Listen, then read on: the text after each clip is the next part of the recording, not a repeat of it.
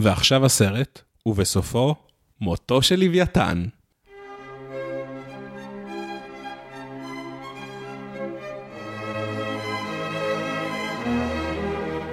היי, אתם על דיסני פורמציה. אני זיו הרמלין שדר ואני משלים את כל הסרטים של וולט דיסני עד שאני מגיע לגיל 32 והרי עדכון, השלמתי, סיימנו, ראיתי את כל הסרטים. היה יום הולדת 32, הם הושלמו, זה קרה, עכשיו רק צריך לדבר על האחרונים ולהתקדם הלאה בחיים שלנו. הפרק שלנו היום הוא לא על ספר הג'ונגל, אני מתנצל. אמרנו שהוא יהיה השבוע, הקלטנו אותו, הוא אחלה, אבל קרה משהו מדהים, אה, בלי לשים לב. אה, הגיע אמצע אוגוסט, וב-20 לאוגוסט יתחיל פסטיבל הקומדיה על שם אפרים קישון בירושלים.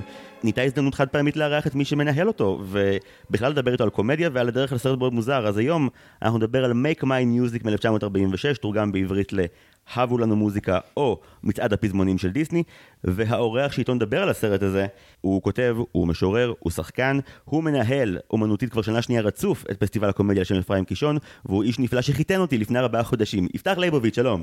אהלן. מה, מה קורה? אתה שבוע לפני הפסטיבל ואתה מקליט פרק על דיסני במקום לצרוח לשחקנים שיעשו יותר ברגש, מה קורה עם זה? אה, זו שאלה מצוינת מה אני עושה פה, זו באמת שאלה מצוינת, אבל אה, איכשהו הבאת אותי, הנה אני פה.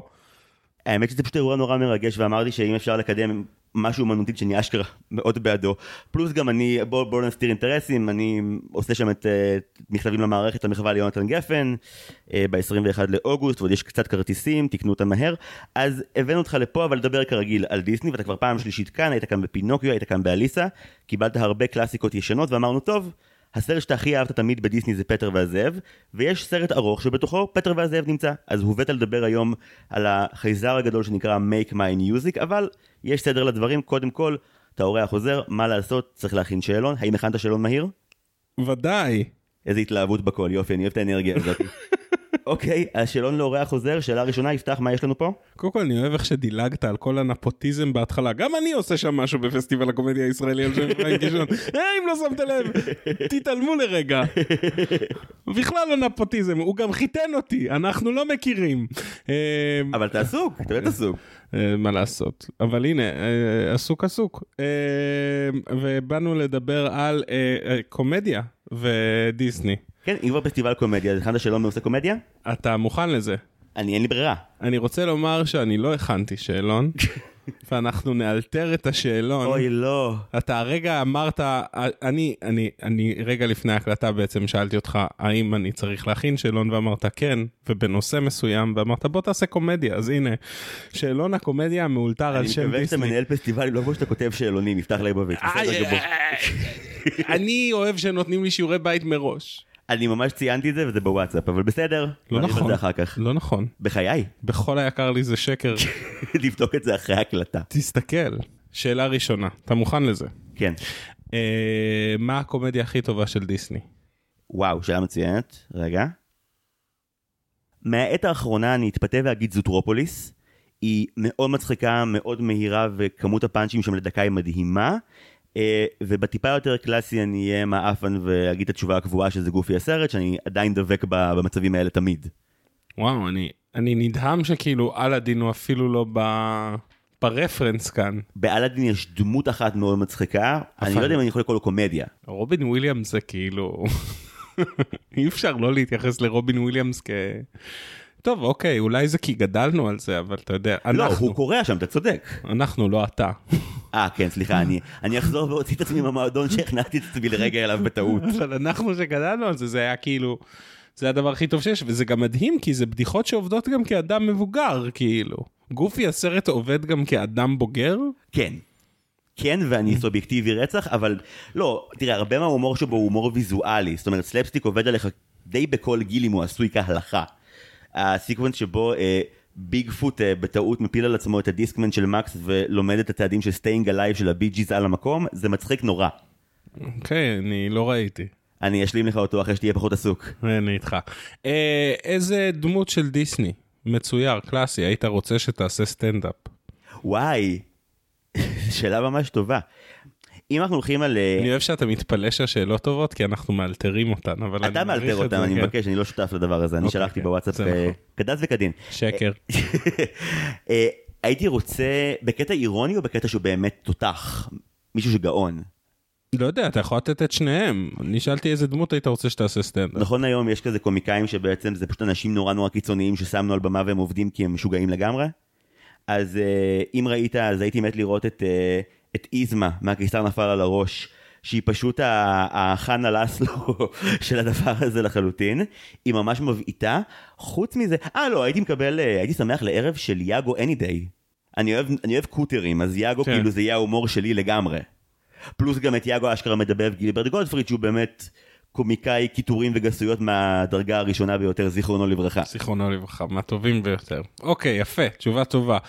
אני לא אשקר, אני, אני גם אמרתי את זה בפרק הקודם שעשינו על, אה, על אליס, שאני חושב שטווידל די וטווידל דם, כאילו כל מה שהייתי רוצה זה לראות, לראות אותם. אני חושב שזה יכול להיות, אה, כאילו, אסי וגורי יכולים ללמוד, אה, אה, גרייניק ואלתרמן, כולם כאילו, הם, הם כזה דואו טוב של מספרי סיפורים ותיאטרון, כאילו זה סטיב מרטין ותיאטרון קומי פיזי, מדהים. בעיניי, אה, הייתי רוצה לראות את אה, טווידל די וטווידל דם עושים אה, זה.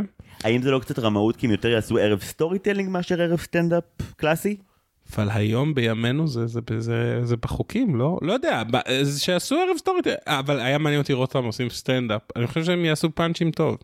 אה, סתם, הומור טרגי, הסיפורים שלהם הרי כן. מסתיימים בסופים עצובים. כן, זה יכול להיות כיף נורא, זה הרבה הומור שחור גם. אני יכול לדמיין כאילו גם את, אה, את זאתי מבת הים הקטנה, נו, אה, מה, את אורסולה?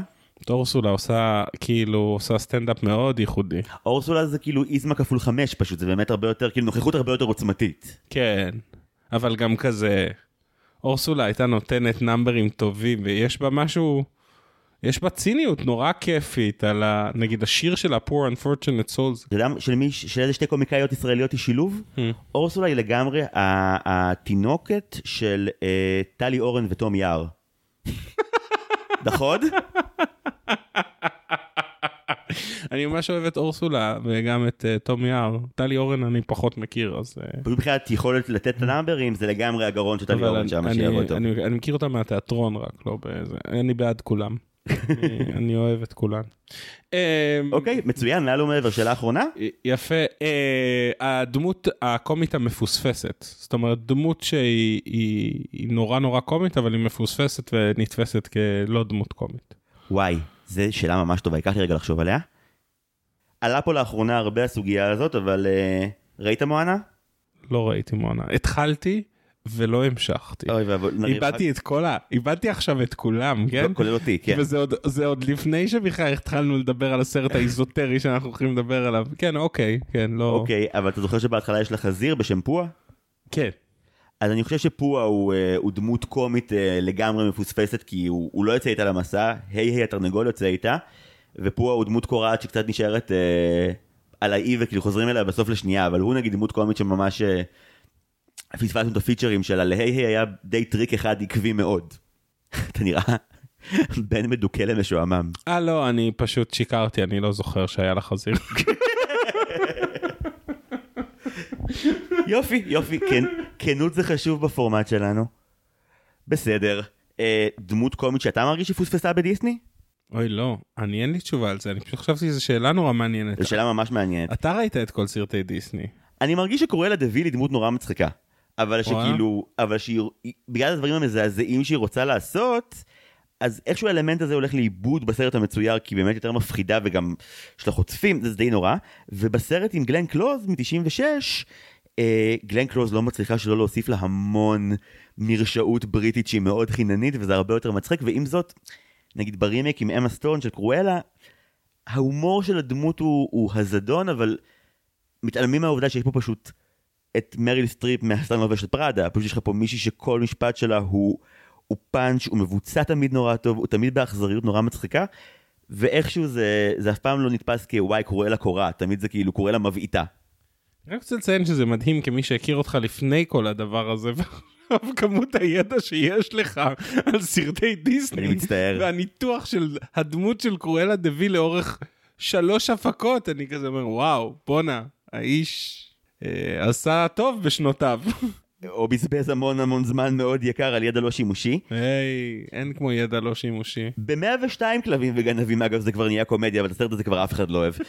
בסדר, זה היה של הודה בעיר ה- על- בנושא קומדיה, האמת שהיה מצחיק. אה, יפה מאוד. ובכן, אה, יפתח, אתה הובאת היום לדבר בעצם על, אה, על תשוקה מאוד עתיקה שלך. כשדיברנו איתך על דיסני לפני כבר יותר משלוש שנים, אמרת שתכלס הדבר שאתה הכי אוהב שיצא אי פעם תחת הידיים שלהם זה העיבוד המצויר לפטר והזאב. הסרט שמאכלס אותו נקרא Make My Music מ-1946. נתבקשת אה, לפני זמן מה בוואטסאפ או ממש עכשיו לפני שעה אה, להכין תקציר שלו. האם עשית את זה? ודאי. אוקיי, אז בלי עוד הקדמות, יפתח למען כולם, כל העשרה האנשים שמאזינים, מה קורה ב-Make My Music? Make mine music. בעברית זה הבו לי מוזיקה? בעברית זה או הבו לי מוזיקה, או מצעד הפזמונים של דיסני. מדהים שזה לא הפך להיות להיט עם שם כל כך טוב, הבו לי מוזיקה. ב-47 שיווקו דברים אחרת במדינה הזאת, אתה לא יודע. אז הבו לי מוזיקה הינה פנטזיה מוזיקלית, שזה בניגוד לסרט פנטזיה שהוא סתם פנטזיה, פה הפנטזיה היא מוזיקלית, uh, וזה מורכב מסרטונים קצרים, אפשר לקרוא לזה, כולם מוזיקליים בצורה כזו או אחרת, שאין שום דבר שמחבר ביניהם. לא, אין אפילו ניסיון. אין אפילו שום דבר, זה סתם, זה גם סגנונות מוזיקליים שונים, זה, זה תופעות שונות, זה מתחיל ב Blue Bayou, שזה שיר עם שני, עם שקנאי שעף, ואז יש שני שקנאים, והשיר מדבר על ריב של משפחות, שיר מאוד מוזר ה Blue Bayou. ייאמר להגנתו אבל שבמקור הוא לא פותח. היה number אחר, הוא פשוט אה, אה, הועלם מכל הגרסאות ששחררו לוידאו ול-DVD ולסטרימינג, אה, בשל הגישה, כפי שזה נוסח בוויקיפדיה, אה, בשל הגישה שהוא מפגין כלפי שימוש אלים בנשק. זה היה ה number הפותח המקורי, אך אוקיי. הוא לא איתנו יותר. אוקיי, אז זה מתחיל בשיר Blue Bayou, אה, נמשך בשיר שנקרא אה, All the Cats Join In. number מדהים. שזה, אה, נדבר עליו בהמשך, אוקיי, אוקיי. אה, אבל. מספר על כל האנשים שהולכים לבלות בחנות המאלט המקומית. אה, יש בלדה עצובה על גבר בודד, בלדה עצובה. יש את קייסי, שזה, אני מניח, הדבר האהוב עליך שמספר, זה תקציר נורא. בוא נעשה את זה שוב. תקציר נורא. יש את uh, קייסי שהוא uh, uh, שחקן uh, uh, בייסבול שמספר כאילו על uh, משחק גורלי שבו קייסי uh, עומד uh, uh, לחוות uh, במשחק ואולי להציל את קבוצתו או לא להציל את קבוצתו.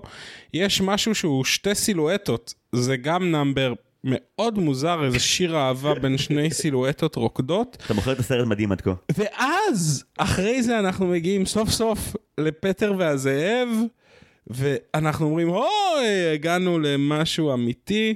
Uh, ואז יש שוב uh, נאמבר מוזיקלי, uh, אני רוצה לומר שזה בסגנון של ג'אז. אני, אני, אם אני זוכר, אמרתי לך להביא מישהו שמבין מוזיקה לסרט הזה, ואני לא הבן אדם הזה. אז, אז יש שם ג'אז, ואז אין, אין עלילה גם, זה סתם ג'אז. Uh, ואז יש uh, uh, סיפור מופלא על uh, שני כובעים מאוהבים. Uh, סיפור uh, אהבה על שני כובעים, והדבר האחרון uh, הוא סיפור על לוויתן אה, שרוצה לשיר באופרה, ב Met, בניו יורק. וזה, וזה הנאמבר המסיים את הדבר הזה. אין שום דבר שמחבר בין הקטעים, אפילו לא ברמת האנימציה. זה באמת פשוט אה, רצף של קטעים בודדים שהיה הגיוני שלא יהיו ביחד. אה, ויותר מזה, אני רציתי לעשות את פטר והזאב, כי כילד, זה היצירה כאילו אולי הכי משמעותית שאני זוכר מילדות אמיתית כזאת, אני זוכר את סבתא שלי לוקחת אותי כאילו לפילהרמונית לראות את פטר והזאב. אני רוצה לומר שזה היה עם אלכס אנסקי, אבל סביר להניח שאני טועה. אבל אה, אני זוכר כאילו את החוויה הזאת של לראות את הדבר הזה, ואז לראות את הגרסה של דיסני של זה, שאצלי הייתה מחוברת בכלל לפנטזיה, וזה היה נהדר, כי פנטזיה היה סרט מדהים. הדבר הזה, שאתה הבאת אותי לראות, שאתה רימית אותי בטענה של אנחנו הולכים לעשות את פטר והזאב עם סרט שאני די בטוח שאף אחד לא ראה מימיו. לא מעניין אף אחד, אף אחד, אין, אני רוצה להכיר את אה, בן או בת האדם שאחרי שאנחנו נדבר על הפרק הזה, ילך לצפות בו. על, ה, על הסרט הזה ילך לצפות בו, אני, ב, אני לא יודע מה אני אתן לו, אני, אני אתנצל, אני מתנצל מקרב לב, אני גם, אה, אני חושב שזה מעניין אה, לראות את זה. אה, רק בשביל להבין את כל הרפרנסים המאוד, זה באמת, זה, זה, אה, אני, אני, זהו, עזבתי את התקציר, מה, מה ראינו? מה זה הדבר הזה? קודם כל הרשה לי לברך אותך על התקציר הארוך ביותר בהיסטוריה של ההסכת. וואו. כל הכבוד. תודה. אתה בימים קשים זה בסדר, אבל מעבר לזה, אה, תשמע, סרטי החבילה שהם אויב ידוע של עורכי ההסכת הזה שבאים ולא מבינים למה. למה הם לא עושים בתי המקטדה היום. אני אולי בגלל הפטיש של להבין כבר את ההיסטוריה של דיסני על הדרך, נורא אוהב אותם כי הם השלב המשוגע שבו האולפן הזה בוחר לשרוד בכל הכוח, כשיש לו מלחמת עולם על הראש ואף אחד לא הולך לקולנוע, הוא נשאר עם המון המון רעיונות לכל מיני סרטים, אבל שאין להם פיתוח מלא, והוא פתאום החליט ללכת על, ה, על הפתרון הקהל יחסית, שזה האנימטורים שלא גויסו למלחמה, אין כבר הרבה, המעטים בשלב הזה שלא גויסו למלחמה, התכבדו וישבו להכין סגמנטים, ואותם נעשה במין פנטזיה מהמקסטוק הזה, שהוא אמנם מאוד עני ביחס לפנטזיה המקורי, אבל מבחינת החוויה של שטף של יצירות מוזיקליות עם סגנונות שונים ועם אנימציה שהיא לפעמים אה, עלילתית ולפעמים היא מחקה את אה, הטמפו או את האנרגיה של המוזיקה עצמה, אה, זה לא מוצר רע בעיניי, ב...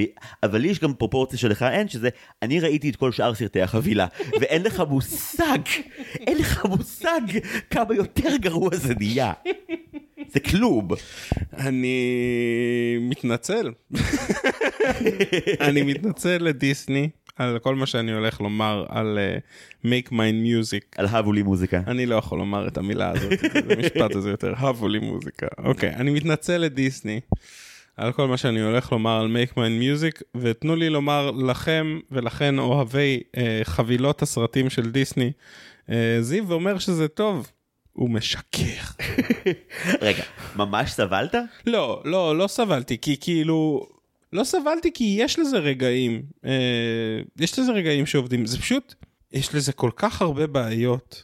אתה רוצה שנתחיל לדבר על ה... התחלנו, התחלנו כבר. אז, אז, אוקיי, קודם כל, אתה אומר ש Blue Bayou זה הנאמבר הראשון, אה, אני, אני יודע רק מוויקיפדיה, באמת, מוויקיפדיה הבנתי שזה כאילו מדבר, מספר את הסיפור של ההטפילד, של הריב בין ההטפילד למקוי'ז, כאילו, אני, אני בכלל לא קיבלתי את זה.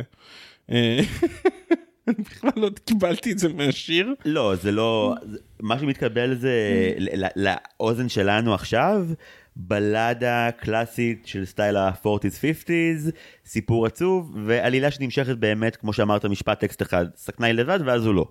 אז אה, כי ואז יש שני שקנאים שעפים ביחד.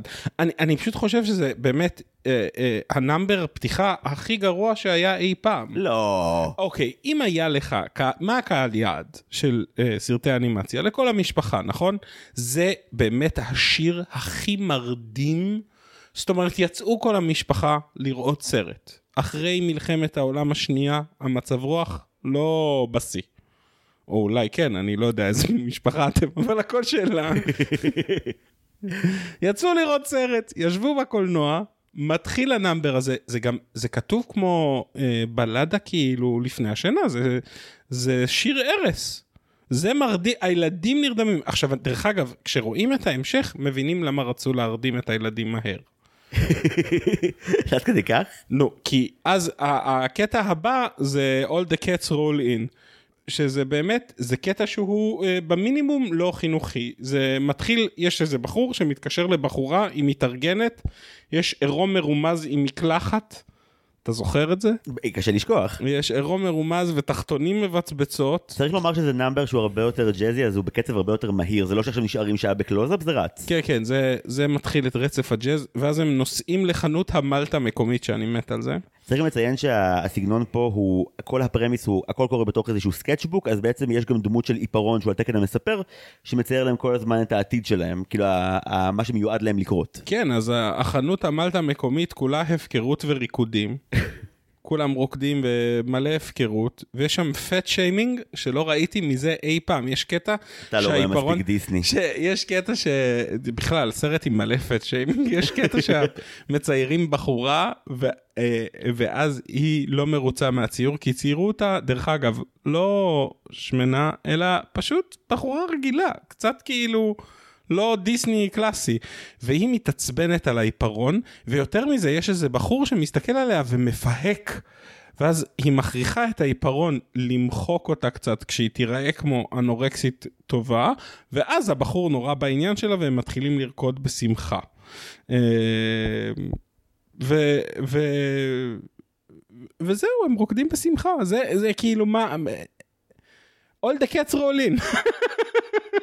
אוקיי, אבל אני חושב שכל הנאמבר מאוד נשען על, לא על אלמנטים באמת של אה, סיפור רחמנא ליצלן, אלא הרבה יותר על החוויה של כזה אהרון והעיפרון הסגול. יש לי עלילה שכל הזמן אני לא יכול לדעת איך היא תתפתח כי יש עיפרון שהוא סוג של אלוהים של כל הנאמבר שקובע מה עומד לקרות.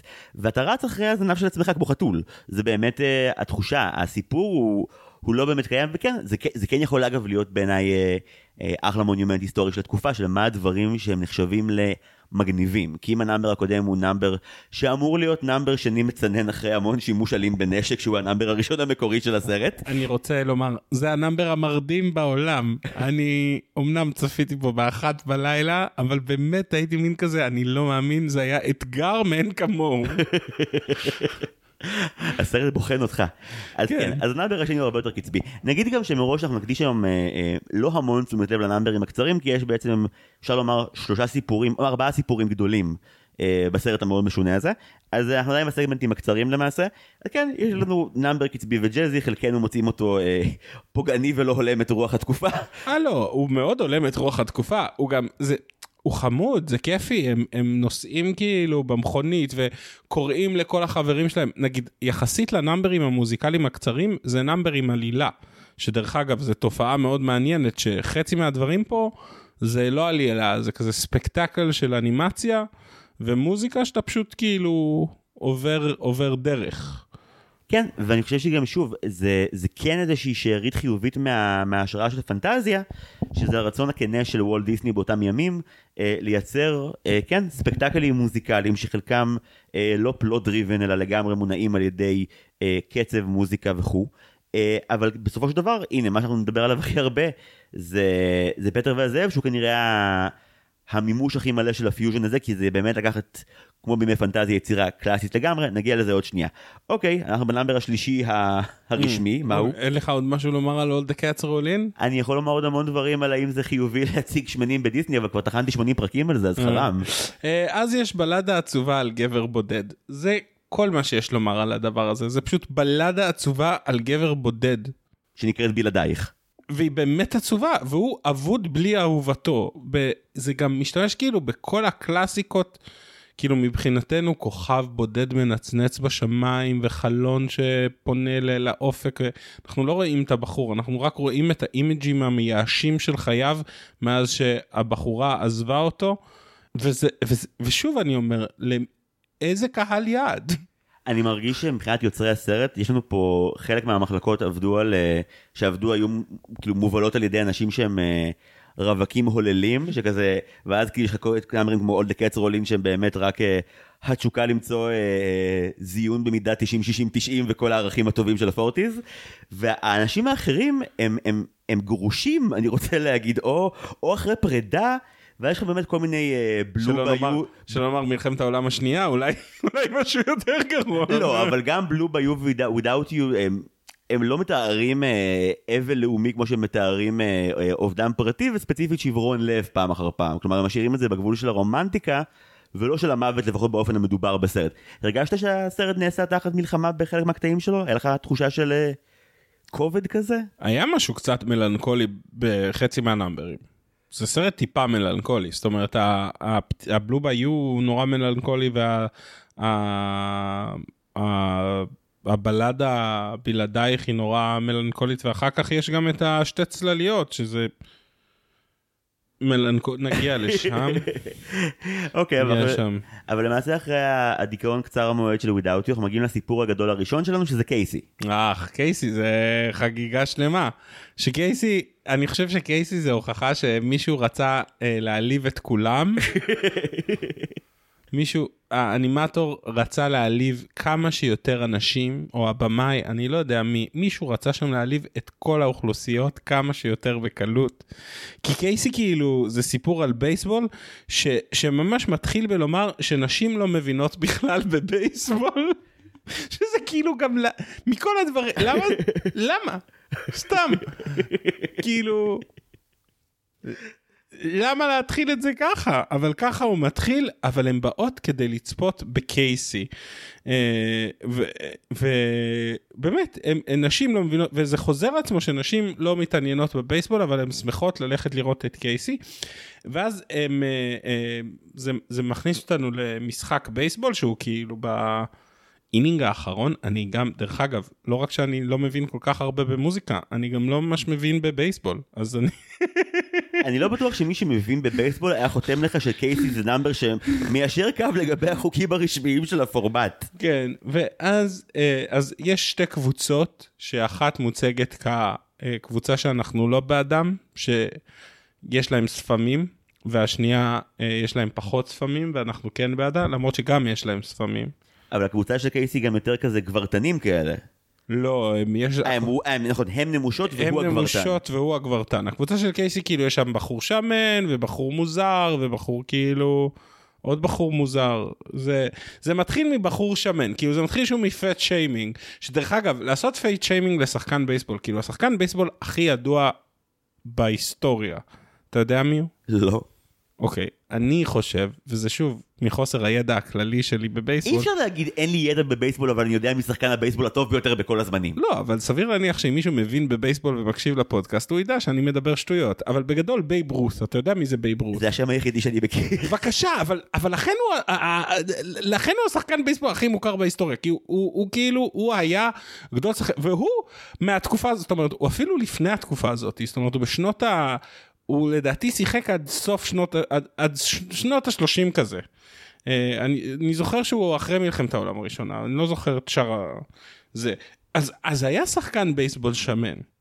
סליחה על ה... זה היה, אז, אז למה להציג? זאת אומרת, לא רק שהיה, הוא גם היה הכי גדול בהיסטוריה. למה להציג כאילו את ה... למה להתחיל מ... מלצחוק על ספורטאי, וזה... השיר צוחק על זה שהוא שמן ולכן הוא, הוא לא מוצלח בזה, אבל הוא מצליח בקושי לחוות. דרך אגב. מה? כן, אני בדיוק חושב, נשים לא מבינות, אני, אני גם כמו אישה לא מבין בכלל בבייסבול, אין לי מה לומר לך. ניס, ניסיתי כאילו להבין את ההיגיון של המשחק, אבל, אבל אז ויתרתי על זה. אה, לא, כל מה שמעניין זה שאתה הבנת כשראית את ה number הזה, שהוא... הוא, הוא תומך ומעודד את הפולחן של האתלט השרירי, כשצפית בו נגיד שני שליש לתוכו, הרגשת שהוא בעדו או הרגשת שהוא לועג לו? הרגשתי שהוא בעדו. זה גם מה שאני הרגשתי עד הדקה לפני האחרונה. וזה מדהים, זה נכון, זה נורא מפתיע, ההיפוך שלנו מפתיע, כי זה מתחיל, קודם כל זה מתחיל בזה שהם משפילים איזה מישהו שמן, ואז בקהל מרביצים למישהו אה, שנראה שיש לו איזה בעיה קלה ב... בתפקוד השכלי, mm-hmm, והקהל נכון. מרביץ לו, וזה גם כאילו אמור להצחיק אותנו נורא, ואז יש עוד מישהו מוזר, וזה אמור להצחיק אותנו כי הוא מוזר, אה, ואז סוף סוף קייסי מגיע, ומדברים על זה שיש לו ממוצע אה, חבטות מעולה, בעיקר עם נשים. שזה, שזה שוב, זה שוב, זה כל כך הרבה, כאילו, אני אה, לא יודע. אבל, אבל רגע, זה לא נאמר פה מפורשות. זה ממש נאמר, especially with the ladies. בסדר, אבל המונח סקורס הוא עובר את ועדת הצנזורה. כן, בסדר, אבל זה נאמר, he scores, his average score is great, especially with the ladies. אני חייב להפריע שנייה, רק כי הנושא הזה עלה. אתה יודע מה, מה האמירה הכי לא הולמת שהוצלח, שהצליחו להשריש לפיג'מות? בלי שכאילו אף אחד יעצור אותה? לא. כמעט בכל פרק של הפיג'מות אה, מגיע הקטע שבו אה, אה, קובי אומר לכולם שהוא הולך לשכנה, אז הוא אומר, טוב, נמאס לי, אני יורד לברכה, ואז הם עונים לו את התשובה הקבועה, אה, קובי, תהיה עדין. עכשיו, הם התכוונו לזה מאז ומעולם, אבל יש דור שלם של ילדים ונוער שהרבה מהם מקשיבים לנו עכשיו, שאכלו על זה כאפה מתישהו בשנים האחרונות, שהם ראו פיג'מות ואמרו, רגע, מה? מה? תמיד זה היה, אז כאילו, ככה זה גם הסקורס with the ladies פה, זה כאילו, הילד בן התשע לא הבין. אוקיי, אני לא בטוח. לא, אבל- ה- הילד בן התשע ב-2023 הבין גם הבין והלך לחפש כבר פורנו בנושא. אבל הילד של 46 לא נראה לי. אוקיי, עכשיו, בכנות, הילד, גם מה שהוא רואה זה שמשפילים שמנים, צוחקים על נשים, קייסי חובט לשופט בביצים וכולם מרוצים. היי, זה היה חרוז לא מכוון. היי, אתה עושה פואטרי סלאם היום, יופי, זה נהדר. אה, בקיצור כולם ואז כל הקבוצה של הרעים מפחדת מקייסי כי הוא איזה גבר על. דרך אגב אני אני באמת אף פעם לא הנחתי שגבר על הוא ג'ינג'י. זאת אומרת במודל הגבריות בשנות ה-40 ג'ינג'ים זה כאילו ה... אבל אולי זה רמז מקדים בעצם שקייסי... לכישלון. לכישלון. הצבע הכתום הזה היה אמור להיות אוקיי. הרמז המטרים שלך. אה, אני הכי אוהב כאילו זה כזה מתואר במתח יש את הפעם הראשונה כל הבסיסים מלאים קייסי בא לחוות ואז אה, הוא מחליט שהוא לא רוצה לחוות בכדור הראשון כי זה לא לרמתו. והשופט פוסל אותו וצורכים לרצוח את השופט. לרצוח את השופט. אה, שדרך אגב, אני לא יודע למה צריך לרצוח את השופט, כי אם מישהו תופס כדור ביד במקום לחבוט בו, זה כנראה לא בסדר. ואז אה, יש טקסט מופלא שהוא אומר שעם אה, חיוך נוצרי, עם, with a- עם חינוך נוצרי אדיב, קייסי עוצר את האוהדים מלעשות לינץ' בשופט. אך, הנוצרים האדיבים האלה. לא, הוא גבר חלומות. כן, ואז בונים מתח לחבטה האחרונה של קייסי, כי פעמיים הוא כאילו לא הסכים לחוות, ומתארים לנו שהוא חובט, והקהל כבר אנחנו רואים תגובה כאילו של האוויר ברוח, ופתאום זה עובר לאיזה מקום אחר. אה, כאילו המצלמה עוברת לכזה חצי קילומטר משם על יער. הקריין בכוונה משהה את הרגע שבו הוא יגיד לנו מה היו תוצאות החבטה. יש תחושה של כזה אופוריה, ציפורים מצייצות, כולם שרים ומנגנים, ואז מגיעים למגרש ומגלים את האמת המרה. ובמגרש יורד גיישם, גיישם, גיישם! גיישם. כן, סליחה. במגרש יורד גיישם, עכשיו זה היה בכוונה כבר. במגרש יורד גיישם וקייסי לא מצליח לחוות ב... בכדור בייסבול, הוא בעצם נכשל והם הפסידו והוא מתחיל לרדוף. ואז אתה תוהה מה המוסר השכל של הדבר, כאילו זה חטא הגאווה? הסרט, הסרט גם כאילו חושב שזה קורע מצחוק שהוא נכשל, וכאילו כל הבנייה סביב זה שהוא, שהוא ההרקולס של עולם הבייסבול, אתה כאילו לא מבין על מי הייתה הבדיחה והאם היית שותף לה עד הסוף או לא. אני כאילו ממש בעד שהוא נכשל. זה, זה היה ממש כזה, כל הכבוד שנכשלתם, אבל מה אתם מנסים לומר לי? זאת אומרת, מה העלילה? זה כאילו, אתה זוכר שפעם בקארטון נטוורק שידרו את ג'וני בראבו, היית בזה? לא. זה היה מין אה, אה, בריון קשקשים עם אה, תסרוקת אלוויס שמדבר, מנסה לדבר כמוהו כל הזמן עם קפה שמש, והוא אידיוט כמובן ושום דבר לא הולך לו, אבל הוא בטוח שבגלל שהוא ג'וני בראבו אז הכל יהיה טוב. אז קייסי מתגלה כסוג של כזה, ואוקיי, שנתיים אחרי הסרט הזה יוצא, סליחה, שלוש שנים אחרי הסרט הזה יוצא סרט החבילה האחרון, הרפתקאות איכבוד ומר טוד שמורכב רק משני סיפורים, שזה עיבודים ל"הרוח בערבי הנחל" ולסליפי הולו. החלק של סליפי הולו מאוד דומה לאיך שקייסי מעוצב, אני גם לא אופתע אם זה אותם אנימטורים. כאילו, אותה רוח כללית של אה, בוז לאנושות ולכל סטריאוטיפ וסטריאוטיפ, ואיך כולם נחותים ומכוערים, ו- ונלעגות זה דבר מצחיק. שזה מה- מההיכרות שלי ושלך, זה לא בדיוק ערך שמלהיב אותנו ברוב היצירות, אבל איכשהו בגלל שהנאמבר שני שליש לתוכו מציג את קייסי בתור האל הגדול ביותר של עולם הספורט, זה כן מאוד כיף לראות אותו נכשל, אתה לא בטוח למה אתה צריך לראות את כולם מושפלים בדרך להשפלה שלו. כן, אוקיי, אז היה אפשר כאילו לייצג עדיין אותו כגיבור העל שנכשל, ולא פשוט להתעלל בכל שאר בני האדם ובנות האדם בהכרח.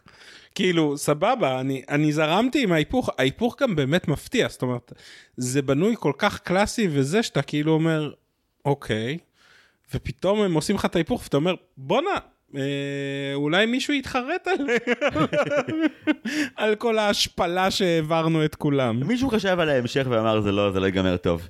מבחינת השקעה הוא באמת כאילו איזה נאמבר אה, לפחות אמיתי.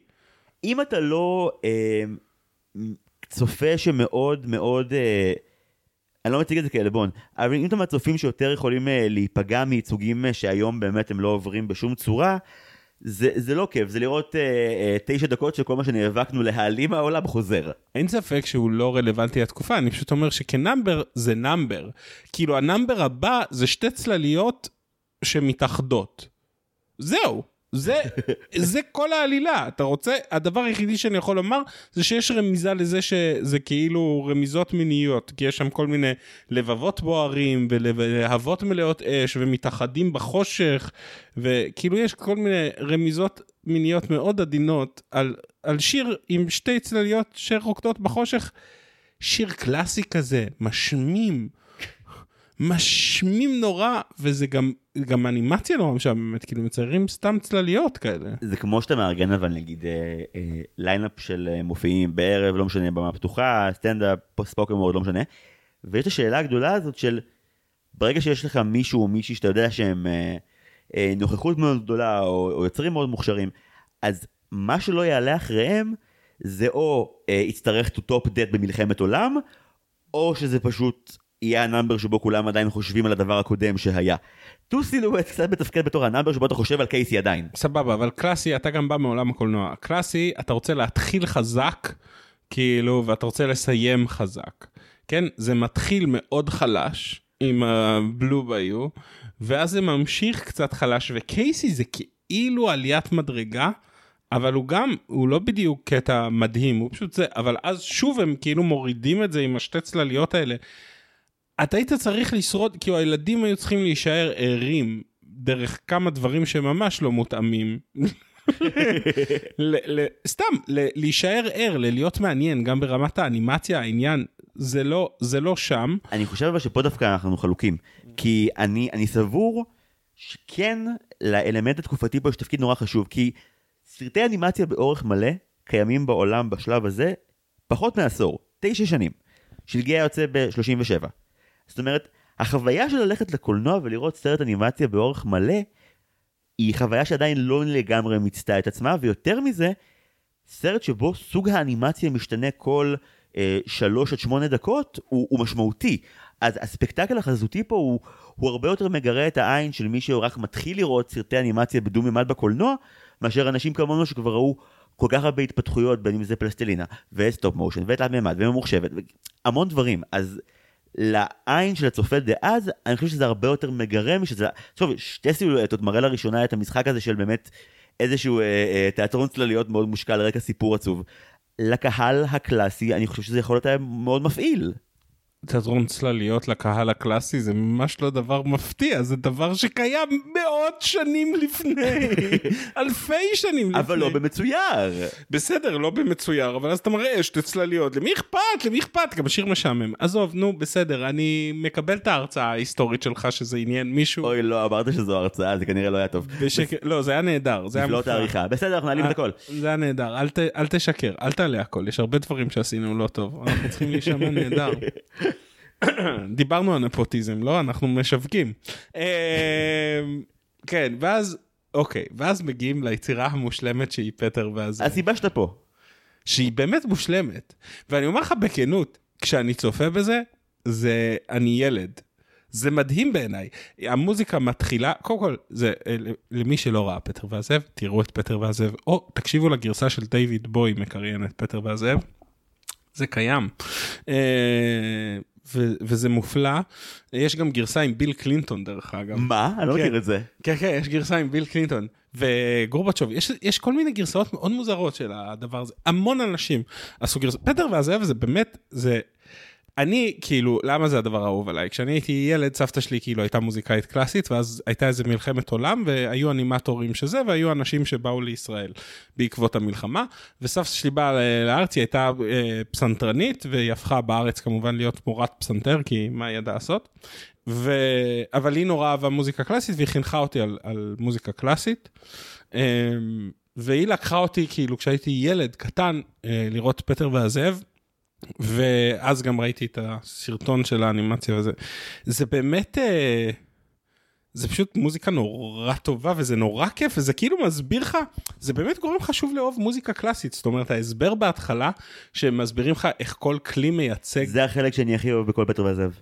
זה פשוט רגע מושלם שהם כאילו מסבירים לך גם באנימציה הם עושים את זה כל כך יפה עוד יותר כי נגיד אה, הבסון שזה הסבא אז הוא הופך להיות הציור של הבסון הופך לאט לאט הם מראים לך את האבולוציה מבסון לסבא הם כאילו מראים לך מה הכלי וכל כלי עובר אבולוציה לדמות וזה וזה מושלם, והמוזיקה היא מושלמת. אה, והאנימציה נהדרת, וזה כאילו, אין, אין לי שום דבר, אני מקשיב ל... ואני נהיה ילד, ואני כזה, כיף לי, וטוב לי, ושמח לי, והזאב מפחיד אותי, וזה קצת מוזר. כאילו, בתור אדם בן 38, אה, שזה, שזה כזה עובד על הזיכרון החושי, אבל זה החוויה, נגיד כל הדבר הזה שאתה עושה של דיסני, שאנשים באים ומדברים על החוויות הבאמת ראשוניות שלהם, זה החוויה הכי אמיתית שלי של משהו שכאילו מחזיר אותי באמת באמת לילדות. אתה יודע להצביע אבל מה אז היה הדבר ש... שהדביק אותך כל כך חזק לפטר והזאב? המוזיקה. זהו? או, אני אומר, אני, אני אומר זהו כאילו זה כלום, זה ממש לא.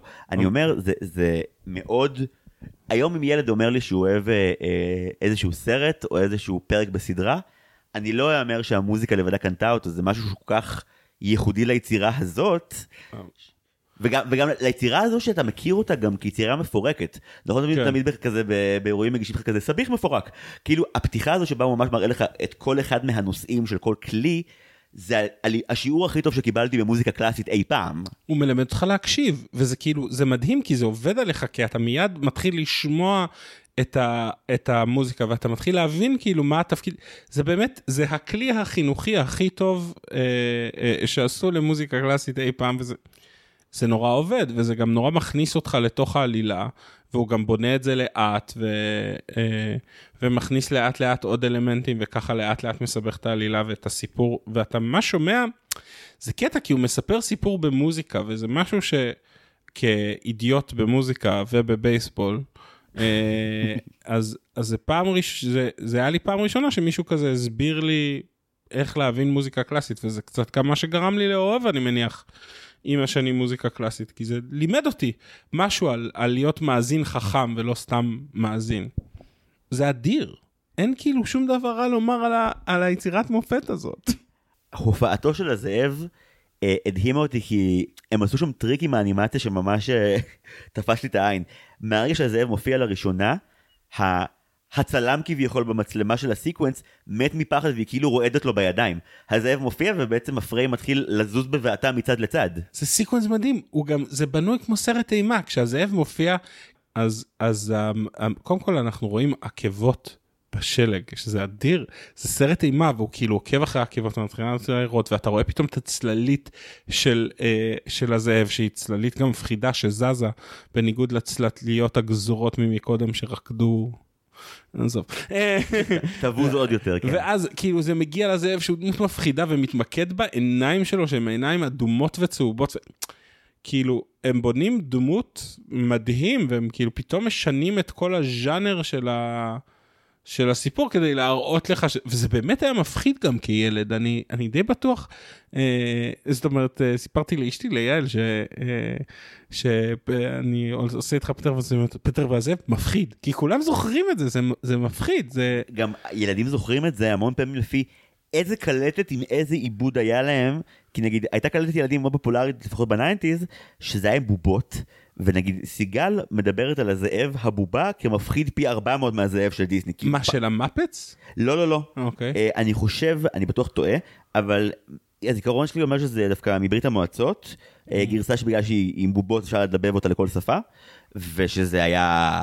אני זוכר את הפרומו של הקלטת ילדים של זה, שדאגתי שהוריי לעולם לא יקנו לי. מפחיד מאוד מאוד מאוד. כאן זה מפחיד, אבל ממה שהבנתי גם ממך לפני ההקלטה, כן דיסני עשו ריכוכים לטובת הצופה הצעיר. כן, כן, כן, זה לא כמו, דרך אגב, אני חושב שזה, אני חושב שגם מה שתפס אותי בכנות זה חלק מזה זה ששמעתי את זה קודם בקונצרט, ואז כאילו לראות קונצרט בפעם הראשונה כילד בן 4-5, לא יודע בן כמה הייתי, הייתי קטן. הייתי קטן והייתי בן 4-5 וזה, וכאילו לשמוע את הדבר הזה, לראות כאילו פילהרמונית, תזמורת מנגנת, וזה היה חוויה שאני זוכר שהתרגשתי ממנה. אה, זאת אומרת, אם היה לי איזשהו כישרון, זה היה גורם לי לעשות מוזיקה קלאסית, אבל אין לי. אה, כן, כ- כמובן חשוב לציין את המובן מאליו שבעצם אה, זו יצירה קלאסית של פרוקופייב, שדיסני מחליטים לעשות לה פנטזיה לגמרי ולעשות מזה סיפור שלם.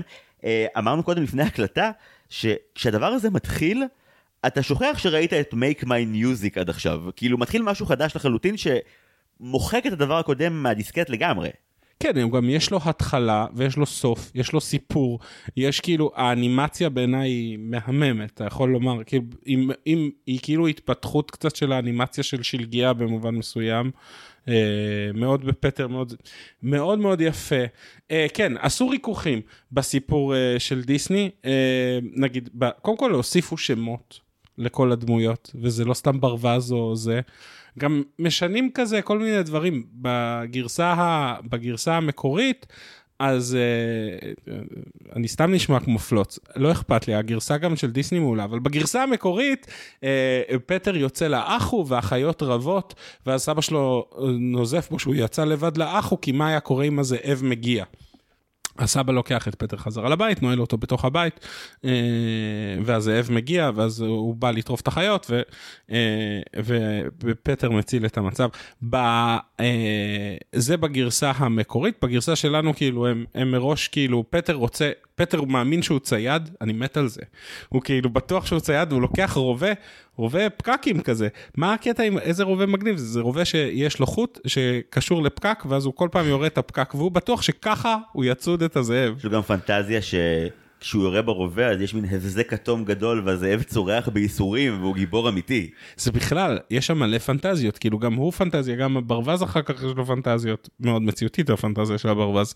אה, אה, אז בגרסה המקורית אין את הסיפורי פנטזיה, אלא פטר אה, אה, ננעל בבית על ידי הסבא, ואז הזאב כמובן מגיע, ופטר אה, רואה את הזאב ובא להציל את המצב, ולוקח חוט כדי לקשור את הזאב, והציידים מגיעים ומגלים שפטר באמת אה, תפס את הזאב, וכולם חוגגים את זה שפטר תפס את הזאב, אממה.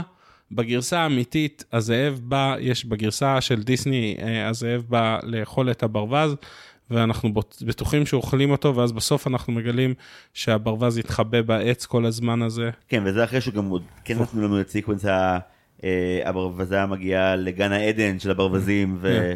ומקבלת הילה מוזהבת וכל זה. עוד פעם חלום כאילו יפה. אז בגרסה המקורית אה, הברווז ברווזה נאכל.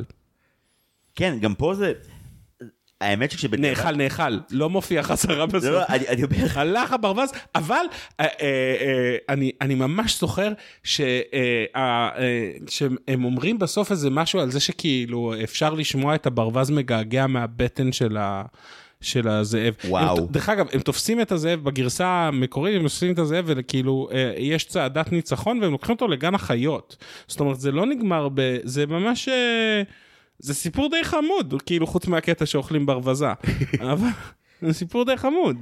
בגרסה של דיסני, שראיתי את זה שוב אחרי שאני כבר ידעתי ש... שהברווזה עומדת לחיות אצלם, תהיתי איך המוות נראה, ורואים את הזאב בעצם אה, אה, לועס במרץ כמה נוצות. אה, שזה גרם לי לחשוב שזה ייצוג מאוד נאמן של כל האנשים שאוהבים לאכול את האור של העוף, אז יש לך בעצם מופע, מופע שהוא רק של זה, הזאב פשוט אוהב לאכול את האור, הוא לא יתעניין בבשר עצמו. אוהב את השומן בעיקר. אז זה, כן, זה, מה אני אומר לך, זה בכלל, כאילו, זה נורא חמוד, כל הדמויות שם אצל, אצל דיסני מבוססות כנגיד הציפור היא, היא בעצם הדמות האמיצה, והחתול הוא הדמות הכאילו ברדקיסטית שעושה בעיות. והברווז אה, הוא הפחדן אבל החכם, כאילו הוא יודע, החלום שלו הוא באמת החלום שקורה, הוא מדמיין שהם הולכים להסתבך והם מסתבכים. כן, גם הרגע שבו, אם אני לא טועה, הוא הראשון, שמו, הוא סלש היא, סלש הם, סלש הן, הראשון להבחין ב... בקיומו של הזאב מאחוריהם, והאופן שבו הוא צריך לבשר להם את זה הוא מאוד, אה, הוא מאוד נבהל. כן, גם החת... לא, יש את החתול שהולך מתחת לזאב וכאילו מתחיל, ואז קולט שהזאב מעליו, ואז עושה, הוא עולה על פטר. אולי על פטר מכסה לו את העיניים וגורם לפטר, כאילו החתול עושה רק בעיות, הוא גם רב עם החיות. אייבן היום, כן. אייבן היום, רק מתחיל זה, הוא גם מזכיר נכון נורא את החתול מאליס, כי הוא כזה מופיע בין השיחים ויש לו את אותו חיוך. לי בגלל הצבע הוא הזכיר את חתול מהדרדסים, אתה יודע, החתול שכאילו יסבך אותך בעיקר בחרא. אה, כן, נכון. יש לו אנרגיה חתולתולית. יש לו זה, כן, החתול הוא מעפן, כמו כל החתולים. יופי, 50 ממאזיני הפודקאסט הזה נעלבו. לא, היה לי חתול, חתול הרוב חיי, אני מאוד אוהב חתולים, אה, אל תעלבו, אני אוהב את כולם. לא, סתם, אה, החתול הזה הוא חתול מאפן, אין מה לעשות, צריך לשים את זה בזה. בגלל החתול, הברווזי כאילו כמעט נאכלת. אה, זה נכון. פטר אגב מאוד מזכיר לי את, אה, יש אה, שיר ילדים של, אה, אה, באלבום של אריק איינשטיין ויוני רכטר, שנקרא אה, גד גיבור ציד, אתה מכיר? לא. זה, זה מין סיפור פטר והזאב רק שאין זאב, כלומר זה ילד בשם גד שגם מכין עצמו רובה צעצוע והוא הוא שוקע עמוק מדי בפנטזיה הלוחמנית עד שאיזה לטאה עוברת ולועגת לו שהוא, שהוא דביל ושם השיר מסתיים כאילו אין לך את כל הדרמה אבל פטר הוא הגיבור שאשכרה מוצב בלב הסיטואציה והוא מצליח לסיים את האירוע הזה בתור גיבור כי הצבא מגיע בשנייה האחרונה להציל לו את התחת. כן, הציידים מגיעים, זה תמיד בכל הגרסאות, הציידים מגיעים ובעצם מגלים שהוא הצליח אה, לנצח את הדבר הזה. שבגרסה המקורית הציידים כבר, הציידים חיפשו את הזאב. אה, ופטר מציל. דרך אגב, אני לא יודע אם זה כל כך חינוכי כל הדבר הזה שהילד הזה בעצם הוא זה שמציל את ה... מה זה מחנך אותנו? שטוב שאנחנו לא מקשיבים להורים שלנו ויוצאים לצוד זאב ביער? כמה אנשים רוצים לקנות נשק בעקבות הצפייה או האזנה לפטר והזאב. שמע, יש number פתיחה שפספסנו שמסתבר שכולו מעודד אה, צריכת נשק, אז כנראה זה מוטיב. ייתכן אגב שפשוט הורידו אותו לא בגלל האלימות אלא בגלל שפשוט פטר והזאב לקח אותו אז אמרו טוב אי אפשר שניים. אבל אין ספק שזה זה גם והזאב הוא ה number השני הכי ארוך בסרט הזה הוא משהו כמו אה, 11 דקות. הוא הכי טוב בסרט הזה, נקודה, לא צריך עוד נאמברים. סתם, זה באמת, כאילו, זה באמת יצירה שמרגישה נורא נורא שלמה. כן ואני גם אה, בעקבות הצפייה בסרט לקראת הפרק היום אז חדש, חיפשתי כזה איזה אזכורים בולטים של פטר והזאב אה, הכרתי בתור נער או בתור ילד ואז קלטתי שהיה ממש אחד מוצלח לאחרונה שלדעתי גם אתה ראית. אתה זוכר את העונה השלישית של פרגו? כן. יש פשוט פרק שמתחיל בכך שכל דמויות העונה מוצגות, זה פרק 6 או 7 לדעתי, כאילו לא בהתחלה. שהפרק מתחיל בעשר דקות שהוא מספר את רוב פטר והזאב דרך הדמויות והוא ממש בוחר להפעיל, וזה, אני חושב שההנחת מוצא של מבוגרים תמיד ייהנו לחזור ליצירה הזאת כי היא כל כך אה, גם קליטה באופן מזעזע ולא לא יוצאת מהראש אחרי ימים, וגם שהיא באמת אה, מספרת סיפור שהוא נורא מסעיר, תן, תן לי לספר לך פרט טריוויה, יש גרסה של ווירד אל ינקוביץ', כמובן שיש. שעשה גרסה לפטר והזאב, שהיא כאילו גרסה קומית שלו. זה דרך אגב משהו מעניין. לא, יש מלא גרסאות לדבר הזה, מלא רפרנסים. אני גם באמת חושב, זה בחוסר הבנתי במוזיקה, זה, אה, זה מוזיקה מעולה, זאת אומרת באמת, יש משהו שאתה שומע את המוטיב של פטר, הטם טם טם טם טם, ש, שתופס אותך, כאילו זה מיד, אה, זה מיד מחזיק אותך, מכניס אותך אלילה, זה עושה לי שמח בלב, כמו ילד. אה, טוב, אין לי מה לומר חוץ משפחדתי מאוד לקראת הצפייה הראשונה בזה, כי זכרתי עוד באמת לפני שלוש שנים שעוד הקלטנו בחדר שינה, שאמרת לי, זה הדבר הכי טוב שדיסני עשו מבחינתי. אז אני לא, על זה אני לא יכול לחתום, אבל אני יכול להגיד בוודאות שאני מבין למה זה אחד מקטעי האנימציה הכי בולטים וגם הכי, הכי מספקים, שגם הכי שורדים במבחן הזמן. תראה, זה הכי טוב מבחינתי, כי אני, מבחינתי זה חוויית הילדות הכי ראשונה שלי, כאילו, עם, אה, עם אנימציה, כאילו, קצת אחריו בפנטזיה. אני, דרך אגב, חושב שאני ראיתי את זה בקלטת וידאו, ואני בדקתי את הנושא, ומסתבר שיש אמת בדבר, שראיתי את זה בקלטת וידאו שהיה גם את פנטזיה, שזה כאילו היה פרק לפני פנטזיה. הרבה מאוד אה, סרטונים מסרטי החבילה לא הוצגו בארץ אה, בבתי הקולנוע, אבל פורקו לאחר מכן לכל מיני או קלטות וידאו ואוספים למיניהם, או אפילו לסדרות טלוויזיה של דיסני דחפו, אה, נגיד מיקי ואפונה פלא הוקרן שוב בכל מיני מסגרות, אז באמת מצאו דרכים לדחוף, וזה לא מפתיע שנתקלת בפטר והזאב ב...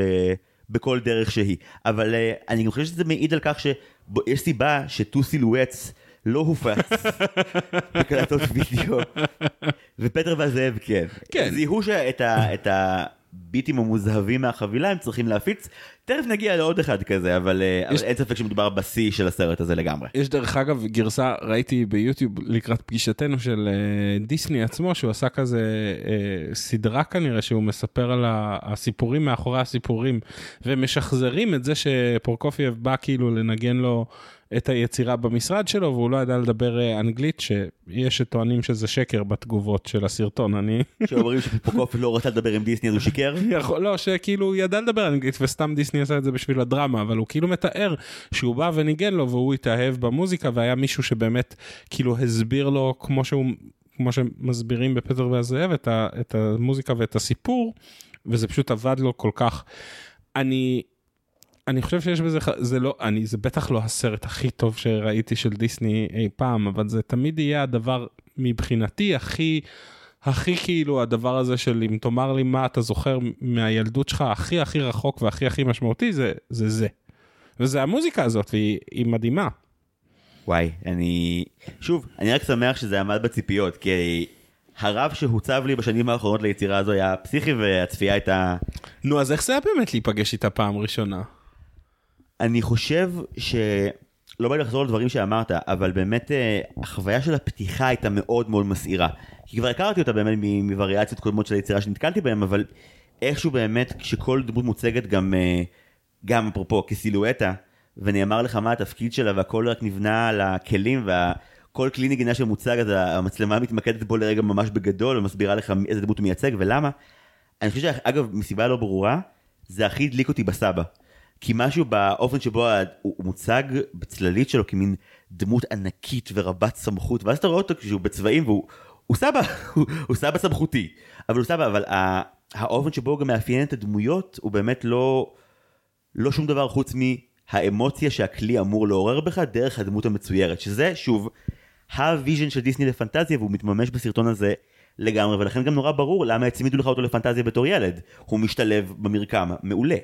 כן, הסבא יש גם, הסבא בכלל זה משחק צלליות, יש את הקטע שהוא לוקח את הזקן שלו ועושה צללית של זאב כדי להזהיר את פטר מהזאב, שזה פשוט, זה רגע, באמת, זה רגע האנימציה שאתה אומר, איזה יפה זה, הוא מצליח לעשות זאב בזקן שלו, ואתה... ופטר נבהל מיידית מאוד. כן, אבל אתה כאילו, אני הייתי שנייה ילד שוב, הייתי כזה, יואו, הוא עשה את זה, זה מדהים.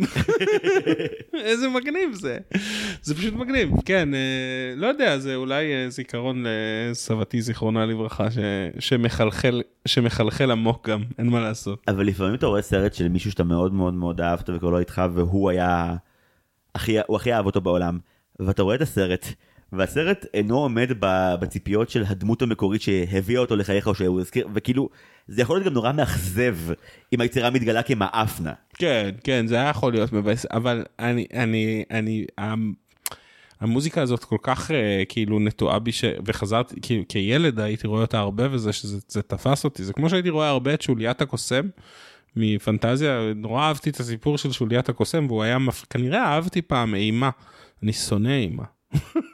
זה מפתיע אותי אגב היום שאתה לא אוהב, כאילו זה ז'אנר שהוא כל כך לא משעמם כשעושים אותו כהלכה. אני, אני, לא, אני לא אוהב שמבהילים אותי, אני אוהב לא להיבהל, לא אוהב לפחד. אה, ו, אבל כילד כנראה אהבתי לפחד, כי נורא אהבתי את שוליית הקוסם וזה היה מפחיד אותי כל פעם שהקוסם היה, היה חוזר והבית היה בבלאגן וכל הדברים האלה, ונורא אהבתי את פטר וזה, והזאב היה נורא מפחיד אותי, וכל הסיפור הוא, הוא מפחיד, אבל יש בזה משהו שכאילו... אתה שמח, הטוב מנצח. כן, הטוב מנצח וזה גם אה, במצעד גדול ואפילו אה, בתור ילד אני כנראה הייתי מאוד שמח שהברווז סלש ברווזה חיים. כן, כן, אני גם שמח שאני אני זכרתי יותר את הגרסת אנימציה מאת הגרסת אה, אה, מוזיקה שהוא זה כנראה כנראה בגלל זה דחפו לי מהר את האנימציה כדי להשכיח את ה... את מות הברווז. את מות הברווז ואת ה, את הדיכאון. מושלם. ואז יש לנו את רביעיית גודמן מנגנים ג'אז מונפש עם אצבעות רוקדות על פסנתר וקווי מתאר של תלת... מה, כאילו... לא, לא, ציינת שזה קיים, אפשר לעבור לדבר הבא. אין מה להגיד לזה, זה מוזיקלי, אם אתה רואה את זה זה יכול להיות לך כיף, אם אתה לא רואה את זה אין מה לדבר על זה. זה כיף. אה, יש שם חצוצרות וחלילים רוקדים, ויש שם אצבעות שרואים תחת האצבעות, כי יש להם כזה חצאית ו... נכון, האצבעות על הקלידים הם אכן שני תחתים. כן. וגם יש פה את ה... בפנטזיה ההסבר הראשוני שמתחיל את הסרט זה איזה סוגי קטעים יהיו פה. והוא מדבר, דיסני שם, המנצח בפנטזיה מדבר על יהיו קטעים שפשוט... אה, ינסו להדגים באופן אה, אה, חזותית מה המוזיקה עושה וזה ממש קטע כזה. יותר מזה יש פה כלי נגינה שכל אחד מהם מנגן בזמנו עד שהם ביחד, בסדר. ציינו שזה קיים. בוא, זה הולך יותר רחוק מזה, הם הופכים לחיות מים וכל מיני כאלה, ויש פסנתר שרודף אחריהם ואז רודף אחרי הפסנתר גם טוב. זה, אני לא רוצה לצמצם את זה לזה, אבל בסדר, כן, אין הרבה מה הצפייה לומר. מומלצת על פסיכדלים בגדול. לגמרי, ואז אז יש שני סיפורים. שני שזה- הסיפורים הסוגרים. כן, שהם באמת סיפורים, שזה מין כזה, זה, זה עובד כשיש סיפור. הבלדה על ג'וני ואליס הוא נאמבר שבעיניי הוא מקסים. אני אוהב אותו מאוד. הוא מהמם, אני לא הכרתי אותו, כי אף פעם לא ראיתי את Make Money Music, הרי אתה דחפת לי את הסרט הזה כאילו זה הסרט שאני הייתי אמור להכיר. אבל uh, הוא מהמם, כאילו זה השיר אהבה בין שני כובעים שמופרדים בתצוגה של חנות, והם חולמים על uh, בית מקופסאות כובע, והילדים שלהם הם חולמים על ילדים עם מצנפות, ואז uh, קונים. את uh, אליס, אהובתו של ג'וני, במחיר מדויק של 23.94 דולר. על השקל. שאני אף, אני לא מבין למה, למה הם ציינו את המספר הזה. לציין שאליס היא אהובה מאוד ספציפית. אבל את ג'וני, כשקונים את ג'וני לא אומרים כמה כסף לא. אה, הוא נקנה. אז קונים את אליס, ואליס נלקחת מג'וני האהובה, והוא נשאר בת, בחנות לבד, ונורא עצוב, ונורא גלמוד. ואז אה, קונים גם אותו, והוא נהיה גיי, גיי לא בקטע אה, זה, אלא שמח, כאילו גיי. כן, אבל ממש אה, המילה גיי נאמרת אה, מאוד לאט ומאוד באופן ממושך. כן, זה ממש מרגיש שהם מדייקים, כי הוא שמח, הוא נהיה גיי כי הבעלים שלו קונה אותו, ואתה כאילו אומר, האם הם מנסים פה לרמוז ש... לא, לא, לא. הם פשוט אה, אמרו את המילה שהייתה עם משמעות אחרת דאז. אני די בטוח שהם ניסו לרמוז, כי הם, הם מדגישים את זה כל כך, וזה בא ברגע כל כך מסוים, והוא גם, כאילו יש שם איזה משהו של מישהו דחף כדי סתם בשביל הכיף שלו, אני בטוח. תראה, אם היה מישהו מאוד, אה, מאוד של פעם בצוות ומאוד סביר סטטיסטית שהיה, אז יכול להיות שהעובדה שהשיר שג'וני כל פעם אה, אה, שר לאהובתו זה טורלי, טורלה, טורלו, ואמר לעצמו, אוקיי, בסדר. בסדר, אהובתו, הבנתי, אם זה השיר. כמו כן הוא כובע פדורה, כאילו, אתה יודע, גם זה יכול להיות... אה, אני לא יודע, אני לא חושב שזה ייצוג נכון לעכשיו, אבל זה כן... אה, זה number שמצליח, נגיד, אם בקייסי המעבר מה...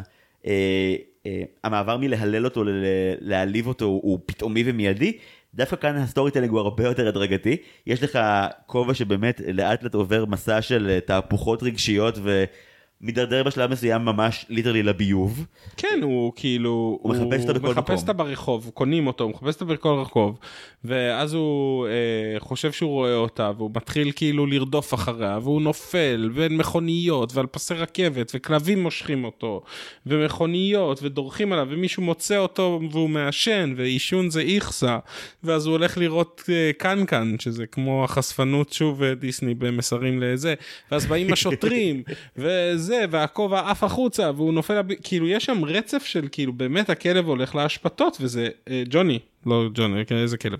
הכובע הולך להשפתות? הכובע הולך להשפתות. אה, והוא גם מתחבא מאחורי הפח אשפה שם, זה ממש כאילו... זה באמת סיפור טוב. ובוחצים אותו, ואז ברגע האחרון, לפני שהוא הוא נופל לביוב, מצילים אותו. איך מצילים אותו? קודם גוזרים לו, גוזרים את הכובע, ואתה בטוח שזה כאילו עוד יותר... המוות שלו, כן. כבר היה עדיף uh, לתת לו לביוב, כאילו גוזרים אותו, אבל אז שמים אותו על סוס, על אוזניים של סוס. על אוזניים של סוס, ועל האוזניים של הסוס לידו נמצאת אליס. והם חמודים, ואף אחד לא שם לב שהסוסים כאילו קושרים להם את העיניים ומתעללים בהם, כי ג'וני ואליס שמחים. יותר מזה, ה- איזה מצחיק, עכשיו ב... היה איזשהו דיון באיזשהו אה, ערב של הסלאם לפני חודשיים, על אה, שירים שמסרבים פשוט להסתיים, וחייבים להגיד איזשהו מוסר השכל בסוף כדי לסגור את הפינה ממש אה, הרמטית.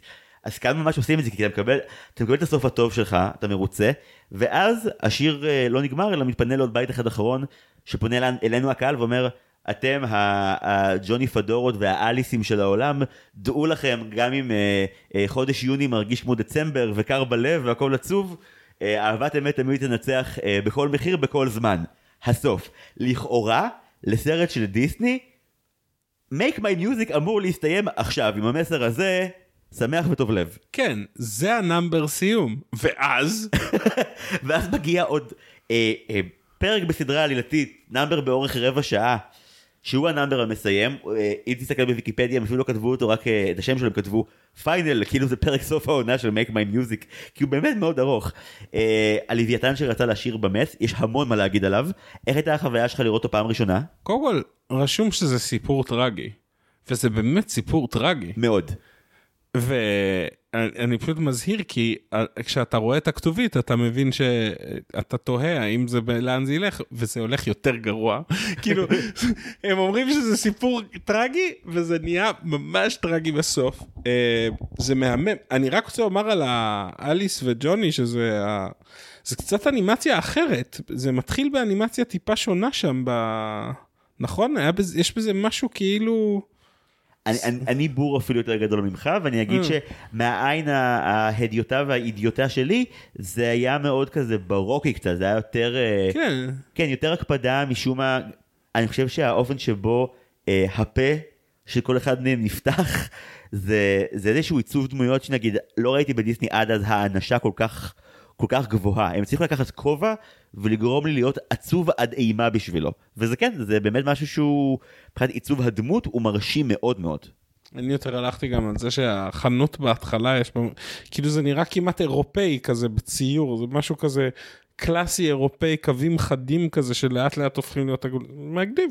כן, גם צריך לומר שמי שמבצעות, אנחנו לא עוברים על כל המבצעים של הנאמברים היום כי יש מלא, אבל ה Andrews Sisters הם כוכבות חוזרות לאורך סרטי החבילה, וכמעט כל פעם שהן באות, אז א', יש, יש שיר מאוד מאוד יפה עם הרמוניות שהן פצצה, וגם משהו ברומנטיקה שהן מביאות לדבר הזה הוא מאוד מתוק. זה אחלה, זה גם סיפור, זה שוב, זה כאילו אתה רוצה לומר להם חבר'ה, סיפור עובד על בני אדם, בני אדם אוהבים סיפור. זה לא רק אני, אנשים, נשים, כולם אוהבים סיפורים. כן, אבל מה שהנאמבר הבא מל- מלמד אותנו זה ש... זה לא כולם- סיפורים כאלה. כולם אוהבים סיפורים, וכולם אוהבים יותר סיפורים שנגמרים עם איזושהי תקווה לקיום האנושי. זה, זה סיפור שהוא רבע שעה מלא בדמיון ויצירתיות ומסתיים במפח נפש מחריד. אז איך היה לך הלוויתן שרצה לשיר במת? אוקיי, קודם כל זה סיפור על לוויתן ש... מה זה רוצה לשיר באמת? מתפרסם בעיתונות, לא ברור איך גילו בעיתונות, אבל הם גילו את זה, שיש לוויתן ששר אופרה בים. וזה מדהים, כי אז יש איזה חמש דקות שהם מקדישים בסרטון הזה לוויכוח האם באמת יש או אין לוויתן ששר בים.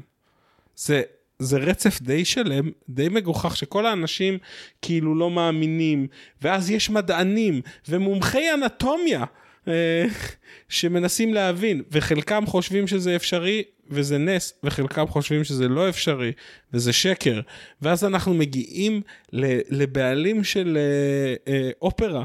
אה, ש, שבטוח שבהתחלה לא מאמין לזה אבל אז הוא מבין שאולי בעצם יכול להיות שהלוויתן בלע זמרת אופרה ולכן יש לוויתן ועד כה אנחנו לא רואים את הלוויתן אנחנו רק שומעים את הסיפורים של האחרים. אבל אני חושב שלמה שהם רצו זה נחוץ וזה טוב שזה שם.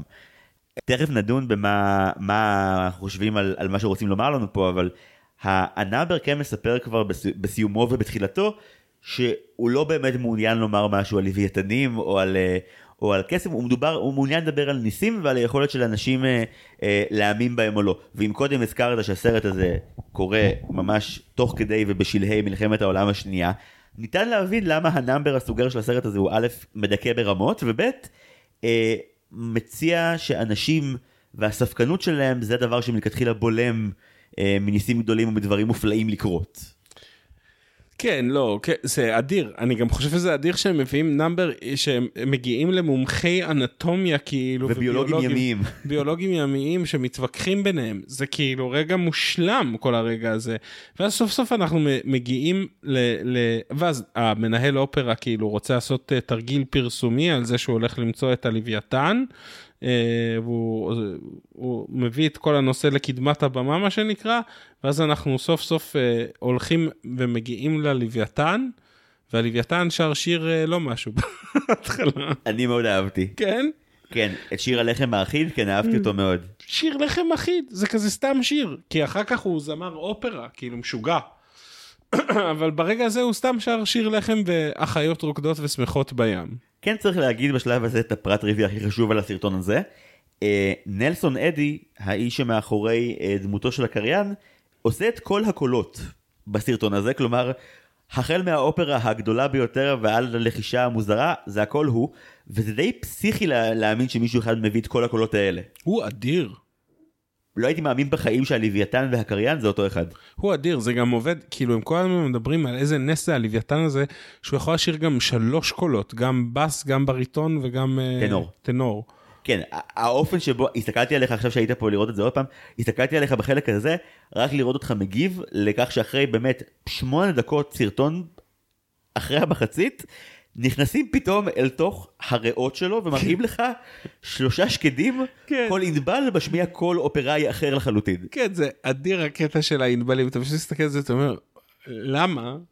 כי אני מניח שהסיבה האמיתית היא שהבחור הזה שקריין ידע לעשות את השלוש קולות והם רצו להשוויץ ביכולותיו. אני חושב שזה פשוט רעיון יצירתי נורא נורא מצחיק לעשות. אה, זה- היה רגע כאילו ממש הורס, ואז הם גם שרים בכאילו מקהלה וזה מדהים. יש אה, טלפון שבור בין השחף שמכיר את הלוויתן ורוצה שהוא יצליח, אה, לבין האנשים שרוצים לצוד אותו. בעצם על הסירה יש לנו את אה, אה, טאטי טטי, שהוא הבלש אה, שנשלח לצוד את הלוויתן, שמתחתיו יש בעצם שלושה מלאכים, הם מיד עוברים צד, הם שומעים את, את אותו שר תו אחד מפיגארו, הם מיד עוברים לצד שלו. המלאכים, יותר מזה, הם, הם מכסים את, ה, את הפה של, של, של טאטי טטי שהוא לא יוכל אה, לצוד אותו כי הם נהנים מהלמבר, והשחף כל פעם מנסה לבוא כדי להגיד לו, בדקתי את הענבלים שלו, הוא, הוא לוויתן ממש מיוחד, יש לו שניים, לא, יש לו שלושה ענבלים, והוא כל פעם מפרש את זה כ... אה, הוא לא בלש זמר אופרה אחד, הוא בלש... לא, הוא בלש, הוא בלש שלושה, כאילו, יש פה את היכולת של בני האדם להבין הכל לא נכון ולפרש הכל כתירוץ להיות אלימים והרסניים, גם בתרחיש הכי טהור של נס של לוויתן ששר אופרה. אני פתאום הבנתי מה מאחד את כל הסיפורים. זה הכל על אה, חלומות, אתה שמת לב שבכל הסרטונים יש לך דמות שחולמת על משהו? ש... נכון, שכמהה למשהו, לא, לא חשבתי לזה. זה פתאום הבנתי את זה כי יש את כל הדמויות שכל הזמן חול... גם פטר עם החלומות שלו של צייד ואז, ואז יש לך פה את החלומות של אה, אנחנו כבר נגיע לחלומות שיש לך פה ויש לך את החלומות בקייסי ואת החלומות ב... אה, קייסי זה כאילו כשהם יוצאים הצידה זה החלומות של הזה. הסילואטה היא כולה סצנת חלום. סילואטה היא סצנת חלום בלעדייך הוא לא סצנת חלום אבל אה, לא, אבל הוא כן מתאר כמיהה לאיזשהו משהו שהיה רוצה כן. שיהיה אבל אין. כן. נכון? ששוב, בתקופה הזאת בעולם, זה כאילו קל להלביש את זה על זה, אבל זה גם מרגיש נכון. מובן למה דווקא דיסני, שכביכול מבטיחים המון המון אה, אה, סופים טוב- טובים לאורך כל הקריירה שלהם, בסרטי החבילה, וספציפית בסרט הזה, הם לא בטוחים. הם לא בטוחים שתמיד יהיה טוב, הם גם אה, מציעים עתידים הרבה יותר דיסטופיים לגיבורים שלהם פתאום. כן, גם, כן, אני חושב שזה הח... מעניין, אוקיי. זה סרט יותר חכם משחשבתי. יפה, אני שמח שהגענו לזה. אה, ואז הלוויתן בעצם, אה, הוא זמר אופרה, כאילו הם עוצרים את ה... זה בלש? אני חשבתי שזה מנהל האופרה. היה מנהל האופרה שלח טטי כאילו... טטי זה לא המנהל, זה לא הוא עצמו? אני הרגשתי שהיה שם איזה עם חליפה יותר גבוהה, אה. שהתפעלה מזה, ואז היצור הוויזלי הזה נשלח. אני, אני, אני מר- מרגיש שמי שהגיע לפה בפרק יסלח לנו על אי הדיוק. בכל מקרה טטי טטי הוא, הוא, הוא הקפטן איכאב שנהיה אובססיבי על הלוויתן הזה. אז הם עוצרים את טטי טטי והלוויתן הופך להיות כוכב אופרה ואז ממש הם מראים לנו את הלוויתן משחק במלא אופרות קיימות. וזה אדיר. מראים כולל משחקי מילים. יש לך את מפיסטו, כן. שהוא עושה, ויש לך... לוויתן יורק אש וזה אדיר. כן. ויש מכבה אש ליד זה אף אחד כאילו לא מתעסק בזה שהבחור הזה צריך מים אבל אש יש לו מהפה. אבל בכל אחד מהחלומות באמת, אה, בכל אחד מה, מההצלחות שלו, יש אה, אה, פיצ'ר לוויתני אחר. כשהוא שר ו, ומוציא המון המון מים, אז אתה רואה שכל התזמורת, הם כולם לובשים מעילי גשם ועם מטריות כדי לשרוד את ה number. בטריסטן ואיזולדה, יש לך בעצם דואט של נלסון אדי עם עצמו, הלוויתן ששר בכמיהה גדולה, וה, ואהובתו שבאמת אה, מאנפפת ללא הכרה ובכוונה. הוא לא שר יפה את הקול של האישה, הוא בעיקר צווח איתה, שזה משמר תמה כללית כלפי נשים בסרט הזה. לא, אתה- רואה, דברים כאלה מתחברים בסוף. אה, ואז מגיע הטוויסט. ו... ואז אנחנו חוזרים לטטי טטי ומסתבר שטטי טטי ירה בלוויתן והרג אותו. והרג אותו. לא, לא כמו הברווז בפטר והזאב, הרג אותו על אמת. הרג אותו על אמת אני גם הייתי אני באמת הייתי מין כזה אבל למה? זה למה לסיים את זה שם כאילו למה? היום זה היה מסתיים במה שראינו והמאבק של לוויתן להצליח היה יותר קשה בדרך. אני חושב שהיה פה איזשהו ניסיון אה, אה, הירואי להביא דווקא ברגע הזה, אני שומע מגוחך אני יודע, אבל, אה, אבל מסר של חמלה. כי אתה רואה את זה אתה אומר, ואתה רוצה כמובן מיד שטדי טדי יושמד על מה שהוא עשה, והקריין ממהר להגיד לך, בבקשה אל תכעסו עליו יותר מדי, לבני אדם מאוד מאוד קשה להאמין בניסים כדבר שבאמת יכול לקרות. הם מבקשים לומר שכולנו יכולנו להיות הבחור הזה שמעדיף להאמין שלוויתן עשה יונה הנביא ובלע שלושה אנשים, מאשר לקבל את הרעיון שניתן למשהו מופלא כמו לוויתן לשיר אופרה בלי שנהרוס את זה איכשהו. כן, אבל לכל הילדים ששרדו את כל הסרט הזה, ואז ראו את טאטי טטי הורג את הלוויתן, אל תאמרו לי אל תכעסו על טאטי טטי, למה הרגתם את הלוויתן? מה יש לכם? בסדר, אנשים לא מאמינים בניסים, זה כאילו תאמינו בניסים, זה מאוד חמוד המשפט הזה, אבל זה כאילו, זה רגע כל כך, אתה באמת לא מאמין, גם בהתחלה הוא יורה בלוויתן והלוויתן ממשיך לשחות, עד שהוא בסוף אתה רואה אותו בשמיים כאילו... בגן עדן והם אומרים לך בקריינות שהם הרגו את טאטי טטי ואתה מבין את זה?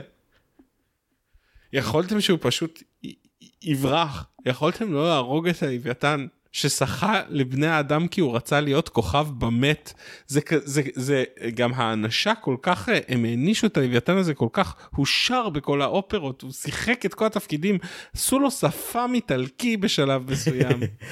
כן, אנחנו שנים ספורות אחרי קינג קונג, והמסר הזה עדיין אה, פופולרי כביכול. שאנחנו לא ראויים לניסים המטורפים שהטבע בורא סביבנו.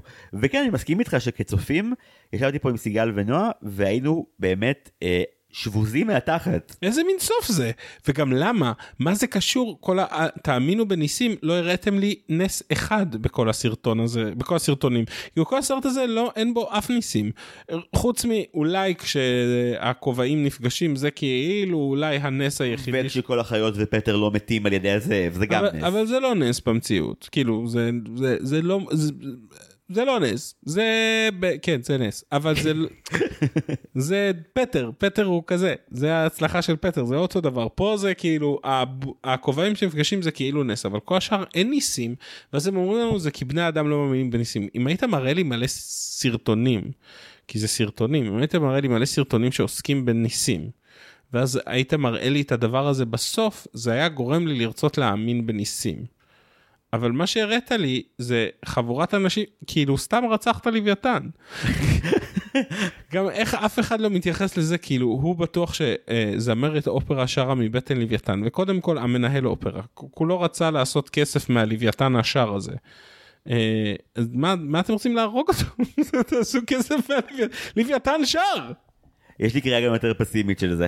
אתה זוכר שהייתה ב nineties פרסומת אה, של בורגראנץ', שיש לך אימא באוטו עם מלא ילדים צווחים צווחים צווחים, ואז הם עוברים ליד סניף של בורגראנץ', ואז יש מין כזה הא, והילדים מפסיקים לריב, והם מחייכים, והם מביטים אל האימא שלהם בשמחה, ואז היא אומרת להם, רוצים להיכנס? והם מהנהנים, והיא אומרת להם, לא מגיע לכם, ודוהרת משם עם הילדים שמסתכלים בייאוש על הבורגראנץ' שמתרחק מהם. אני מרגיש שהקריינות הסוגרת של, אה, של לוויתן במת, כשנלסון אדי מספר לנו שעכשיו בגן עדן יש לו אה, אלף קולות מוזהבים, הוא לא שר ב, בשלושה, הוא שר באלף קולות, ואתה רואה ש, שכל גן עדן סולד אאוט, כי כל יצורי הים באו לשמוע אותו. זה, זה קצת אמירה של אה, לא מגיע לכם. כלומר, אתם לא מספיק אה, טובים כגזע, כדי שדברים כאלה אתם תקבלו. אז הוא וכל החבריו יקבלו מקום נפרד שבו אף אחד לא יטריד אותה בשטויות של הציד, הוא יהיה הכוכב שמגיע לו, יקבל את הקהל שהוא רצה, וזה לא הכי טוב שיכול להיות, אבל זה הכי טוב שישנו. שוב, ביחס לזה שכאילו... ברווזה אחת שרדה את גן העדן ואיכשהו חזרה לחיים, הם לא יכלו כנראה להציל את כולם בסרט הזה. אז כן, זה פשוט באמת מאוד מוזר לסיים באקורד סיום של אה, אה, מוות נורא ואפטר לייף שמח, זה משונה. כן, וזהו, וכתוביות, זה הסוף שלכם. ומוזיקה די שמחה. כן. שזה, יש ניסים בעולם סוף.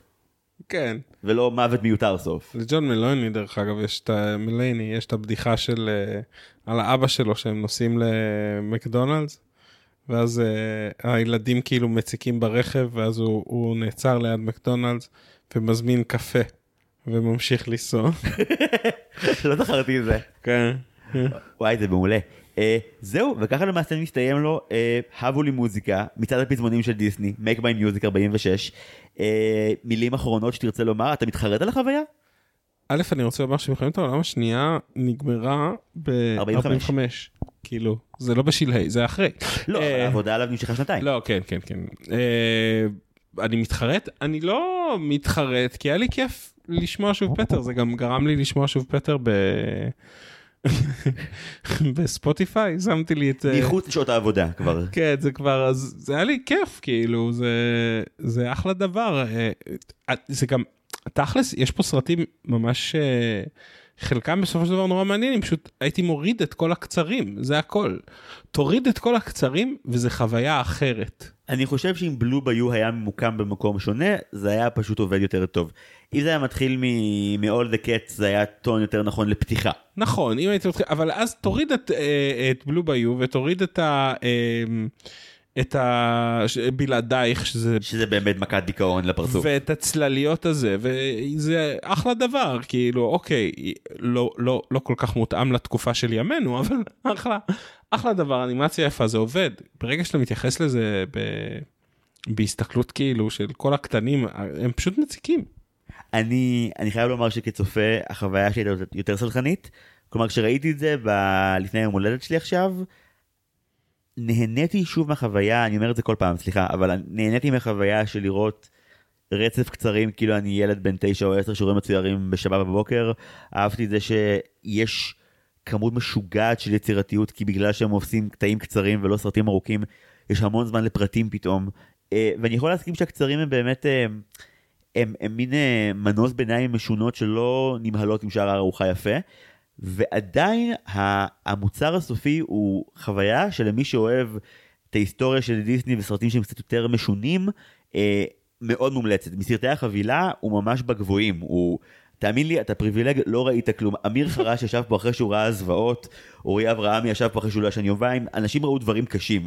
זה עוד לפחות מסתיים ב... לא, זה- בלוויתן מת אחד. יש פה, סרט... יש פה סרטונים קצרים טובים, יש פשוט כמה מיותרים, הם אפילו לא כאלה גרועים, הם סתם מיותרים, זה סתם מין כזה, זה לא מוסיף כלום. ובנימה אופטימית זו, פסטיבל הקומדיה. אה, יפתח ליבוביץ' ממש ממש טוב שבאת, תודה רבה. איזה כיף אה, להיות פה שוב. מוזמנים לראות את המפעל המאוד מרשים שיפתח אה, ותיאטרון אינקובטור הקימו כבר שנה שנייה ב-20 עד ה-24 לאוגוסט. ירושלים, אה, אני אהיה שם ב-21 למחווה ליונתן גפן, מוזמנים לבדוק באתר הפסטיבל, נשים גם קישור בתיאור הפרק.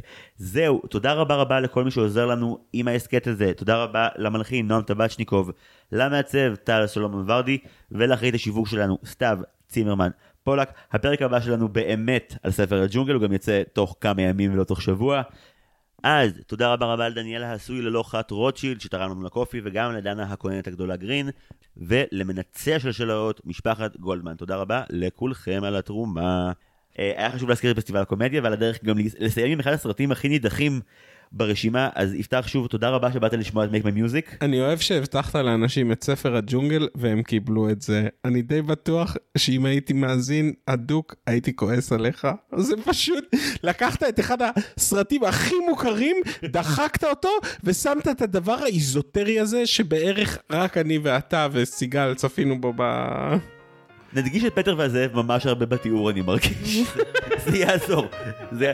אם אתה נפלת בפח עוד אנשים יפלו.